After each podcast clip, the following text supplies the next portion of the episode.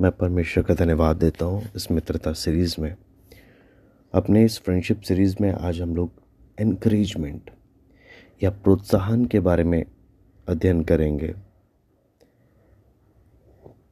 जब मैंने अपने दोस्त को कहा कि आप इस चीज़ में बहुत अच्छे हो तो उसे बहुत प्रोत्साहन मिला। ऐसे ही उसने भी मेरी कुछ क्षेत्रों के बारे में बताया कि जिसमें मैं अच्छा था और मुझे भी इससे बहुत प्रोत्साहन मिला।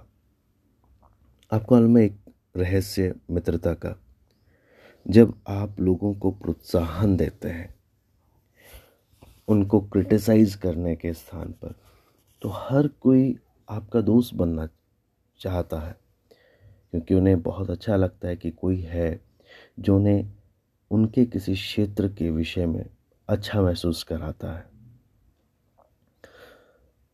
इसलिए जब यहाँ पर बात आती है, कौन नहीं चाहता कि उन, उनको लोग प्रोत्साहन करें?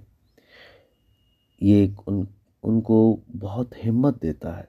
लेकिन आपको मालूम है, प्रोत्साहन करना ये नहीं कि हम किसी के बाल की तारीफ़ कर रहे हैं या किसी की शर्ट की तारीफ़ कर रहे हैं, बल्कि प्रोत्साहन एक ऐसा बात है जो इंसान के गहराइयों पर जाता है, जो उसकी किसी कला पर जाता है, जो उसके किसी काम पर जाता है। कोई छोटी छोटी बात को जैसे आप जानते हैं, चमचागिरी, उस चीज़ की बात नहीं है, बल्कि गहराई में जाकर उस व्यक्ति को एहसास दिलाना कि वो महत्वपूर्ण है और वो अपने जीवन के द्वारा बहुत कुछ कर सकता है।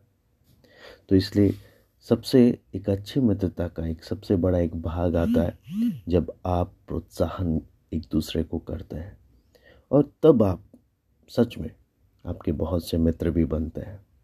मेरी प्रार्थना है प्रभु ये बात आपको समझने के लिए मदद और सहायता करें। प्रभु आशीष दें।